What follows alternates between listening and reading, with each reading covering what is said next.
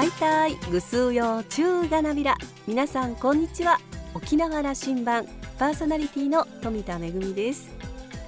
来月与那国島である交流イベントを企画しています。その打ち合わせのために PCR 検査もしっかり受けて感染症対策もしっかりして先日与那国島に打ち合わせに行ってまいりました。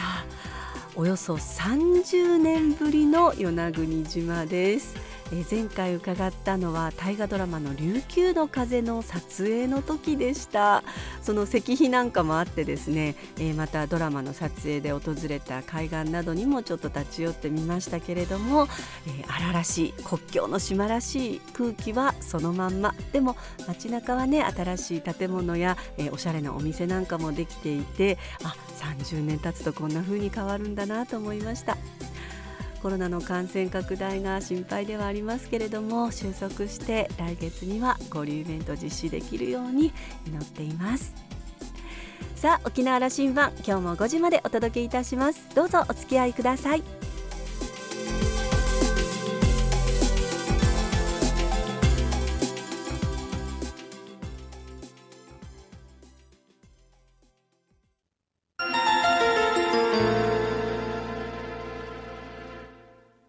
那覇空港のどこかにあると噂のコーラルラウンジ。今週は著述家の平隆久さんとラウンジ常連客で沖縄大学地域研究所特別研究員の島田克也さんのおしゃべりです。平さんは1962年生まれ那覇市のご出身で現在は千葉県在住です。県立首里高等学校卒業後上京。22歳の時漫画「北斗の拳」の作画家原哲夫さんの書生となりました。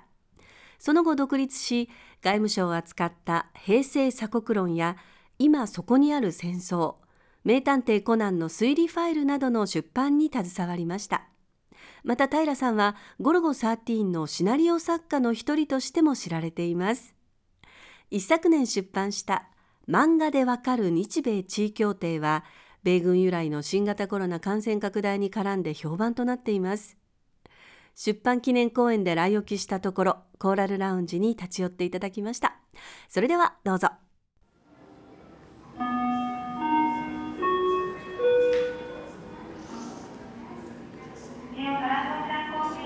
今回ねこのコロナの感染拡大でね岩国とかねそれから広島にも染み渡った。なぜそうだったかというと今回の原因は米軍の軍人一人一人個人に攻撃することは避けたいんだけどもと、事実としては米軍基地の中これあのアメリカ人のコロナに対する感覚も違えば仕組みも違う、防御の手法も違っている中で、はい、金網の向こうはアメリカだという中から日本国内に、検疫が効かないということです、ね、いくら国が入り口をで止めるんだと羽田成田関空で止めてても米軍基地があったと。こういうことはこれ事実でしょうね、うん、間違いないです、ね、軍事の視点からもそうなんです、もう間違いこれはもう何度も言ってですけど彼らのブートキャンプっていうのを皆様あの YouTube ご覧になる機会もあると思うんですけど海兵隊ブートキャンプで調べたら、うん、彼らがどれだけ密でどれだけ怒鳴られながらどれだけコンタクトの多い格闘技をやりどれだけあの密集したところであの寝起きを共にしているか。これを見たら驚愕しますよ。だから軍事を知ってるやつはすぐ分かるからこれはすぐ止めろともう去年一昨年で僕はあのすぐ止めなさいと。あの送ってくるのを。それが送ってくるんだったら検疫を厳しくしろと、うん、一人一人を厳しくして送ってきなさいと。いうことを提言したんですけどまあ誰も聞かないし今はもうあのなんですかこれだけ広がってですよ。あの首相はやっとあの止めると。もうもう広がっちゃったという話、はいはい、あのという意味でね僕は全国民がこのことを学ぶという機会に、うん、まあコロナに学ばされたということになると思う、ねうん、よく内地の方でもねまれに沖縄の方でもなんですけどまあ沖縄の方も知らないけどなんで日米地位協定ができてるのかと。なんで日本の空はアメリカのものなんだ。なんで日本の検疫が通らないんだ。なんで米軍には不単位不特権があるんだと。こういう簡単なことはみんな知ってるんですけどなぜかと。そしたらすぐ戦争に負けたからって言うんですよ。太平洋戦争にと、うん、おいおいおいおいさすが近代史を教えてない国だなと近代史をちゃんと学べばですねこれができた。1952年っていうのがですね。サンフランシスコそうそう。それとあの、まあ、あの安保条約、それと日米行政協定地位協定の前ですね。これは3点セット。セット、ね、そうですね。よくご存知でさすがですけど。これをやった時は何があったかと。軍事専門家はすごいこれ朝鮮戦争があった時に作ってるんですこれ。なぜかこのなぜ空を彼らに明け渡したかなぜ権益をしないのかなぜ不逮捕特権があったか。朝鮮戦争で米軍がボロ負けしてたからなんですよ。司令官がですよ捕虜になり38度線で守ってた米軍がプサンまでたった3ヶ月で北朝鮮軍に押されてもうあとはもう日本海に突き落とされるしかないと。そこまで追い詰められるんです。そういう時にどうしたかと。戦死者も多数出てますよ。こういう時に日本は武装解除してたんですよもう45年にね5年前に。だからどうするかっていうとこの軍事基地日本はトラックとかあと砲弾ですね。そして戦車をリペアする飛行機リペアすると。日本の技術だったらすぐできますからこれを必死で送ったの日本は。日本列島全日本体列島をが戦場に対する補給基地として機能させたとそうしたんですね。戦争を勝つためになんで捕まえられないのかって言ったら一人でも兵隊が惜しい時にですよ中佐クラスとか、まあ、あの対クラスでもオペレーションの中核をなす人たちが捕まえたら次なる作戦が立てられないからですよ。これの事実を知ってないと誰が何のために作ったかわからないとなんで僕たちの空が彼らのものかというとですね東京の首都がいつでも横田原基地から朝鮮戦争に飛ばすためです。ということはですよ、はいい、や1945年のあの終戦で日本が米国に敗戦してできてきたこの仕組みではなくてないないだから日米地位協定というのは、この時期にん。勝つために結んだあれが高止まりしたんです。戦時中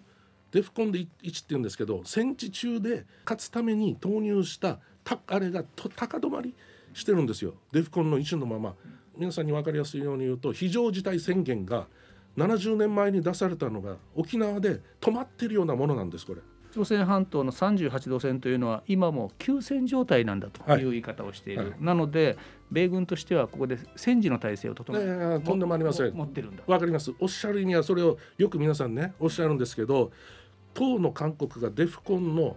ディフェンスあの、えーレジネスコントロールって言ってあの軍事の準備体制でも言うんですけどあの5から始まって1が戦時なんですけどね。韓国自体が今4であるとあんなにミサイル飛ばされてあっても5と4は平時なんです。5と4米軍もそれと同じように納得して調印してます。今は4だと。平時であると。韓国の場合は平時だと全部の米軍は韓国の法体系に従うんです。だから韓国は権益があるんですよ。米軍の一人一人を自分たちで権益できる。しかし日本はこの概念と軍事を知ってないからデフコンの1戦時のままで止めてる。なんで当事者のままの何ですか？韓国がデフコンで平時なのに。ということは、はい。米軍はこの日本では居心地がいいようにするためにこの地位協定を維持するために、えーもう朝鮮半島そのものではその有事時の状態をレベルは落としているのに日本では上げておくことによって地位協定はこのままよということにしているというふうなそれはあの軍事の、はい、軍事の専門家が誰一人いないからです。うんまああの数少ないあの自衛隊出身とか23人はいらっしゃいますけどほとんどの議員がこの軍事体制で何でできたか勉強しないですからねあの本当に軍事は表にならないんですよ。僕たちが書くあのゴルゴ31はねたまたまよく売れるんですけど銀たちを読むんですけど彼らはそんな後ろにどれだけのバックボーンがあるかって言ってまあただあのなんて消費するだけなんですけどね。それは分かったとしても表にならないしかつそれは戦後日本人はあまり軍事のことを語ったりとかうん。議論したりとか考えることをやめようということをやってきた70年ですね、よく日本の地域協定を話す時の日米合同委員会っていうのはご存知だと思いますけどあそこの場に軍人の本当によく知ってる交渉できる軍人がいないんです。全部官僚だけです。それも近代現代史とあの軍事のことを何も勉強してない。防衛大臣はいるしぼそこの笑いましたな。それで 制服組もいるはずじゃないですか。全然。もう彼らはあの形だけで防衛大臣なんてほとんど出てきませんよ。官僚のトップあの通信とかあれとか、まあ、道路とかどういうふうに使っていいかとかつあのそういうあのなんですね航空管制とかそういうところをよ呼びつけてですね自分たちがこうやりたいというのを聞いて、もうそれだけなんですよその場所は。このコロナによって日本人がなぜ地位協定というもので米軍にこれだけの特権を与えるんだという話が議論に訴状に乗ってもしかしたら票になるかもしれんという話が出てきた時には変わるかもしれませんいやもう変わりますよ。ここでみんなが、うん。あのなんていうんですかこういうふうに経済止めてなぜ我々を守るっていうあの米軍がですよ我々のあの生活経済を破壊するんだと。いうことを認識したらこれが沖縄の日常ですからね。これが日本の日常になればそれは皆さんちゃんと考え出して日本の人って本当になんていうか頭のいい人多いですからね。ちゃんとこれのあれを組み立てて歴史を勉強すれば分かります。これはおかしいと。高止まりしてると。戦時中のあれを日本間で全域にあの置いてるだけだと。これを落としなさいと。いう交渉は絶対するべきなんです。デフコン4と5以下に。沖縄にとってはねこれ1995年のあのあの事件、うん。えー少女暴行事件、はいあの後に時の太田正秀県知事がその1か月後に外務省に乗り込んでいったと。出てきた人は河野洋平という今の河野太郎のはい。親父さんで外務大臣として出てきてえ県知事は日米地位協定というのがやっぱり問題があって、沖縄社会においては米軍の犯罪を抑止するためにはこれをどうにか改定しなきゃいけないとこれをやってくれという話をしたらこの洋平さんは時期総称と言ったというのが県民多くの記憶にあるわけですよ。うん。それから3025年経ってるんだけども、実に馬鹿げた話でね。戦時とですね有事と、まあ、彼自体にも、まあ、軍事の専門家じゃないですからね洋平さんはね。だから分かられてないんですよ。どういうものかと。なんかロシアが怖いとかもう僕たちの子供の、まあ、ソ連ですね。旧ソ連が怖い。戦争明日起こるとか。そういうふうなあの核の戦争ね怯えて。今度は米軍を守るために中国が怖い台湾有事があると。そういうことで怯えて軍事の知識のない国民を脅すと、今政府のあの論で言うとね日米地位協定あれからいろいろと要求をして運用の改善で、はい。あ日本国民を守る状況に来ていますという言い方になるでしょう。ね言い運用の改善というものは平さんからするとどういう意味が持つ？あのですね運用の改善っていう人は軍事のこと全く知りません。軍のねあの、まあ、海軍空軍これね縫えのようにもう毎日変わるんですよ。毎日携帯もあれも動きも。装備が変わればまあ通信携帯が変わるだけで変わっていく。それの 運用の携帯って彼らに任せてたら彼らは好き勝手やるに決まってるんです。どこのあれもそうですよ。だけどドイツとかイタリアっていうのは同じ戦争に負けてますけどちゃんと自分たちの支配下に置いてます。米軍を指揮下に。彼らは軍事をよく知ってるから今は平時であるっていう認識がちゃんとあるんですよ。日本の政治家は軍事を嫌ってみんな嫌って勉強してこなかったから平時と軍事のこの概念もないんです。今がどういう時期かもわからん。ただ怖いと平和だというこの 大雑把なコロナの時期も一緒だったはずですよ。そういうのがあったのに中国でもどこでもあのそういうレベル段階があるのに世界は。日本だけ今やっとこの今はね重症者がどれぐらい入院者がどれぐらいそうやってレベル段階をねあの細かく分けてますけどそういうことが軍事でも必ず必要なんです。どの国もやってます。あのねあのアメリカの同盟国はこれヨーロッパにもあるわけで、はい。まさにドイツイタリア敗戦国なのにと。ここの地位協定とは全然違うということになってるわけね。すぐあの軍事をちょっと知ってるやつらとかあれですぐ NATO に入ってるからと、うん。バカモンとボン協定でもどこでも彼らは個別に米軍と話し合ってるっていう事実を知らないだからすぐ NATO に入ってるから日本は NATO がないからと、うん。この残念な話に持っていくっていうのは全く勉強してないところでね。でこと韓国もは日本の日米地位協定よりもいいはい協定があるわけね。3回改定してますよ。なんで韓国にできてよ,、ね、よく韓国をバカにしてらっしゃる方多いですけどもう外交交渉力がだ団地ですよ。この交渉力と軍事のことを知ってますからね彼らは彼らの軍事力って皆さんご存知ない人も多いと思いますけど世界で第6位です。フランスとイギリスより上なんですよ。こんな国をバカにしたりとか蔑んでですね日本から遠ざけようとしているのは僕は言っちゃ悪いですけどどこかの力が働いているとしか思わない。彼らは味方にするべき人たちなんです。彼らの技術力と今の戦力は日本が第5位4位か5位なんですけどこの2つが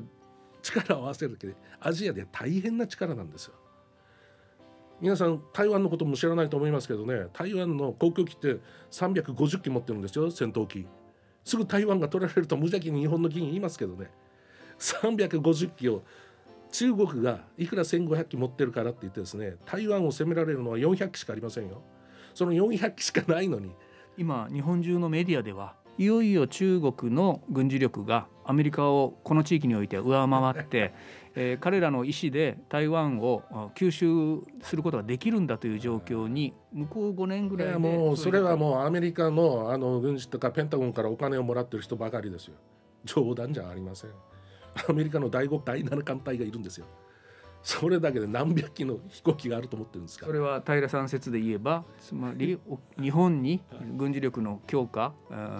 えー軍備を装備させるいやいやもう当然このことの力それもそれもあるんですけど日本に米軍っていうねあのその組織を置いていくためでもあるし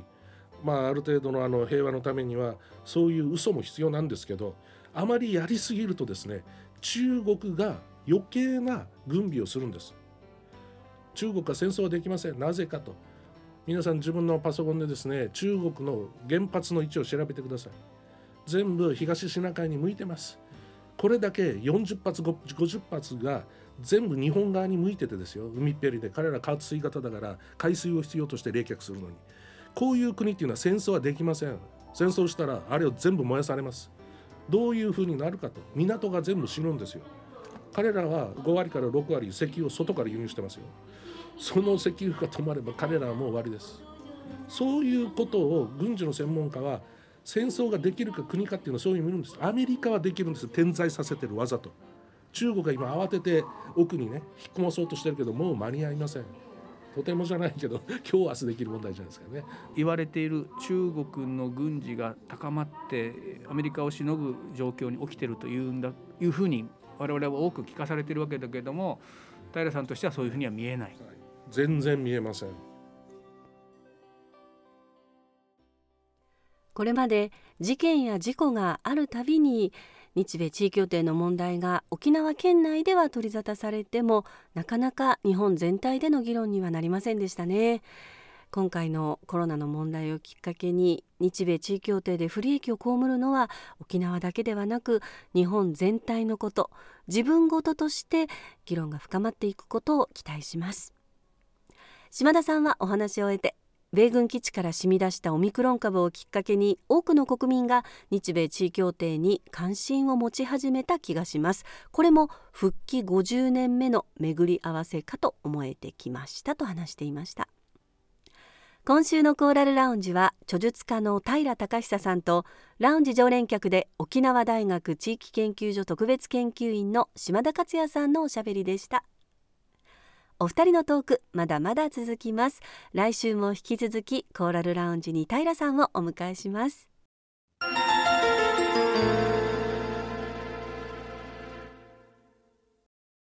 めぐみのあしゃぎだよりのコーナーです。今回与那国島では往復琉球エアーコミューターのプロペラ機に登場しました。あの乗り物好きとしてはですね大きな飛行機の安定感も大好きなんですが小さなプロペラ機も本当にねワクワクする乗り物でとても楽しかったです。実はこの琉球エアコミューターが保有しているこの機材、えー、ダッシュ8 Q400 というんだそうですがこれあの世界中で運航している飛行機ですけれども琉球エコミューターの場合ですね Q400 の後にアルファベットで CC とついています。これカーゴコンビという略なんですがなぜカーゴコンビという名前かというとあのこの機材の座席の標準数は通常あの74席程度ということなんですが琉球エアコミューターでは50席に減らして貨物室が、えー、従来の2.5倍に拡大したということで実は私あのえー、帰りはですね一番後ろの座席だったのであなるほど確かに貨物室大きいなこの後ろ全部貨物室なんだということで大体、えー、飛行機の3分の1ぐらいは貨物室なんじゃないでしょうか。えー、これはあの世界で琉球やコミューターのみが保有している機材ということで、えー、日々の運行で郵便とか、えー、新聞とかいろんな輸送に加えて沖縄に毎年やってくる台風シーズンには船による貨物の輸送が難しくなることからこの貨物室に、えー、食品や日用品など、え皆さんいち早くお届けできるように努めているということであの琉球やコミューターのねホームページの方にも紹介がありましたけれども貨物室が大きくなったことで例えばあのこれまで、え与那国のですねカジキマグロなんかも、えー、大きなものだと23本しか輸送できなかったのがこの機材だとねえー、7本ぐらいまで輸送できるということでこの、えー、貨物室の大きな特別な機材また2月にも乗れるのを楽しみにしています。めぐみのあしゃぎだよりのコーナーでした。